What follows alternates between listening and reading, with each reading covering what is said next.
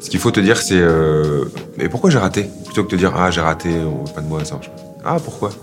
Ah mais c'est peut-être pour ça. Tu retentes, tu te replantes. Hmm. Ok, donc c'est peut-être toujours pas le bon moyen. Et en fait, il faut toujours échouer avec le même enthousiasme et c'est ce qui te mène à la réussite quoi. Passé des cafés-théâtres lyonnais à la présentation de son propre gala au Montre Comédie Festival, la carrière de Jérémy Crédville a, comme de nombreux artistes, connu des hauts et des bas. Lui, qui a fait sa première impro en public au mariage d'un ami il y a 12 ans, a vite, très vite, grimpé parmi les humoristes les plus appréciés de France. Ce Yes Man nous livre ses secrets. Le courage, le travail et la chance. Vous écoutez le podcast du festival d'humour L'Hilarius. Ce festival du groupe GF Productions fait rire le Grand Lille chaque année. Mais pas que. Il nous offre aussi l'opportunité de réfléchir avec des personnalités inspirantes sur la place de l'humour dans notre société et l'impact qu'il a dans nos vies, notre quotidien et sur notre santé. Le podcast est d'ailleurs sponsorisé par Mcom Mutuel. Dans ce nouvel épisode, nous nous intéressons à Jérémy Crédville. Avec lui, nous revenons sur ce qui fait le métier d'un humoriste et l'approche qu'il a eue tout au long de sa carrière pour évoluer dans son art.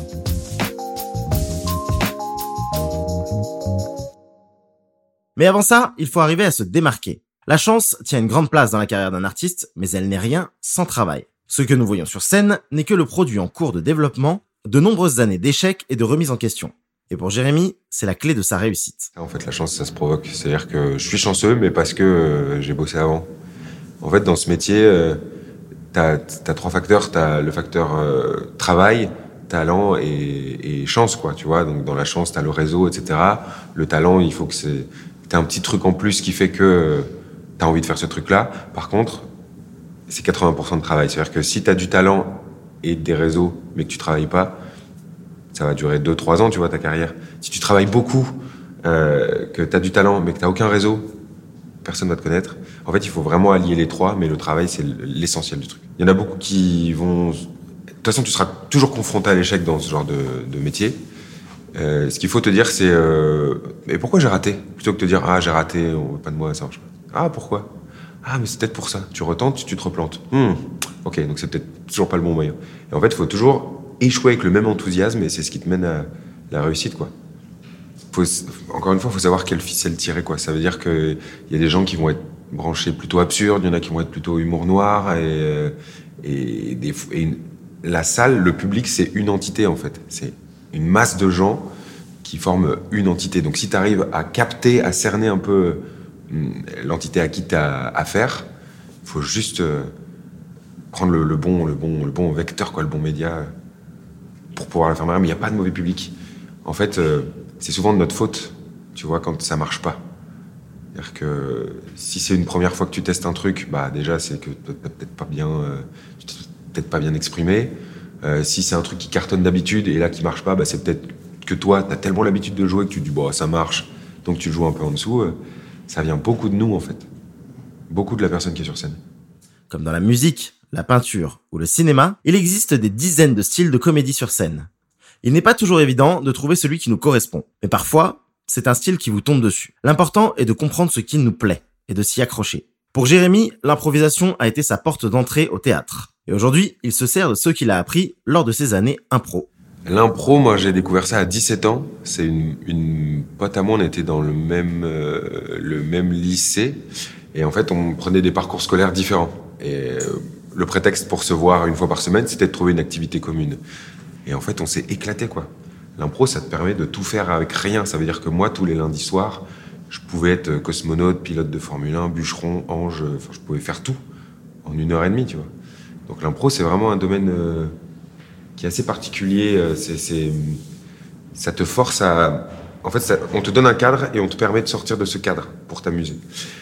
Et ce qui est intéressant euh, sur scène, entre l'écriture et l'impro, c'est-à-dire que l'écriture, tu ne joues pas. Et en fait, l'improvisation, c'est de, c'est du jeu qui écrit. Enfin, tu vois, je sais pas comment t'expliquer le truc, mais c'est l'écriture instantanée. C'est-à-dire que c'est une autre forme d'écriture. Tu peux pas te dire, bon, ça, ça va faire rire les gens. C'est tu joues et boum, si ça marche, tant mieux. Tu joues que sur l'instant. Moi, j'ai commencé à 17 ans, j'en ai 35 maintenant, donc ça fait 18 ans euh, que j'improvise et que euh, y a toujours des, ficelles. En fait, pour improviser, il faut toujours un lieu, un personnage, un enjeu pour créer une histoire. Euh, et une fois que tu as ça, tu sécurises le, le, truc. Le bide, il faut comprendre qu'en humour, c'est pas grave Le bide, c'est un silence qui veut dire travail. Tu vois, il faut pas te dire euh, les gens m'aiment pas, c'est juste que bon, t'as pas pris le bon axe. Et euh, il y a toujours moyen de rebondir. euh. Moi, je vais pas forcer, euh, tu vois, si- s'il y a bide, je vais pas aller agresser les gens en disant qu'est-ce a, ça va pas? Non, c'est ma faute. Je me suis mal exprimé ou je suis passé par le mauvais vecteur. Je préfère rebondir, chercher le bon, tu le bon fil et dire ah ok, c'est là où ça rigole, on va explorer le truc. L'impro a été pour lui une manière de se libérer des codes français. Les fables qui disent qu'un sportif ne devrait pas parler ou qu'un humoriste ne peut pas chanter n'ont jamais vraiment intéressé Jérémy. En impro, il peut être qui il veut. Alors pourquoi ne pas simplement être qui il veut? C'est cette mentalité de Yes Man qui l'a mené à l'émission Danse avec les stars. Une expérience qui a fait évoluer son art. Du stand-up à la performance. je, me, me mets en danger. C'est un peu une mise en danger. J'ai envie d'explorer, tu vois. Quand tu regardes, alors je pas envie de comparer euh, le français américain, mais euh, les acteurs américains, ils savent tout faire. Ils savent danser, chanter. Ils, passent par plein de registres. Euh, en France, j'ai l'habitude, enfin, j'ai l'impression que tu, dois être bon dans un domaine et euh, il faut pas que tu t'écartes de ce domaine-là, tu vois. Moi, j'ai envie de, tester plein de trucs. C'est-à-dire que la danse, moi, il y a six mois, je savais pas que je savais le faire. Quand on m'a proposé de le faire, au début, j'y allais à reculons. Et au final, ça m'a fait marrer, tu vois, d'apprendre des nouveaux trucs. Moi, j'aime bien, ouais, j'aime bien tout tester, quoi. Surtout que le métier, il m'offre euh, justement ces possibilités-là. Et plutôt que de te dire, bon, bah, euh, envoie, on va mettre un autotune, un machin, euh, t'emmerdes pas, ça prend une heure en studio. Bah non, euh, laisse-moi apprendre un mois ou deux. Et si ça marche pas, ok, on passe par là, mais laisse-moi tenter le truc. Je pense, bah, parce qu'en plus, en impro, tu sais que le principe, c'est de dire toujours oui. En fait, dans une histoire, à chaque fois que tu dis oui, elle avance. Dès que tu dis non, stop. Et il y a le pourquoi. Et donc, si tu dis non, ça marche pas. Donc, plutôt que de dire non, c'est oui et. Pour pouvoir aussi proposer ton truc. Et je crois que c'est vrai que le, côté yes man m'a fait avancer un peu plus vite que ce que j'aurais pu. euh, Enfin, que. En même temps, enfin, tu vois, j'ai pas une carrière non plus fulgurante. hein. Moi, j'ai commencé il y a 11 ans. Mais tu mets, ouais, tu mets 10 ans à être connu du jour au lendemain. Mais c'était aussi pour ça, surtout au début où je disais oui tout le temps. C'est-à-dire qu'on me proposait de faire deux heures de route sur une scène euh, euh, au fin fond de la campagne où t'allais pas être payé et ils peuvent pas rembourser l'essence. Euh, ouais, c'est bon. Mais c'est un sketch de 5 minutes. Ok, j'y vais.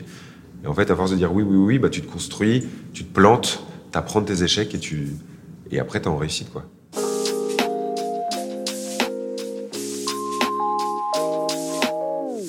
Vous venez d'écouter un podcast du festival Hilarious sponsorisé par Mcom Mutuel. Si ce podcast vous a plu, vous pouvez vous abonner sur toutes les plateformes de streaming. Et pour plus de contenu similaire et exclusif, suivez le festival Hilarious sur les pages Instagram et Facebook et sur la chaîne YouTube de l'Hilarious. On vous dit à très vite et surtout, n'oubliez pas de rigoler, c'est bon pour la santé.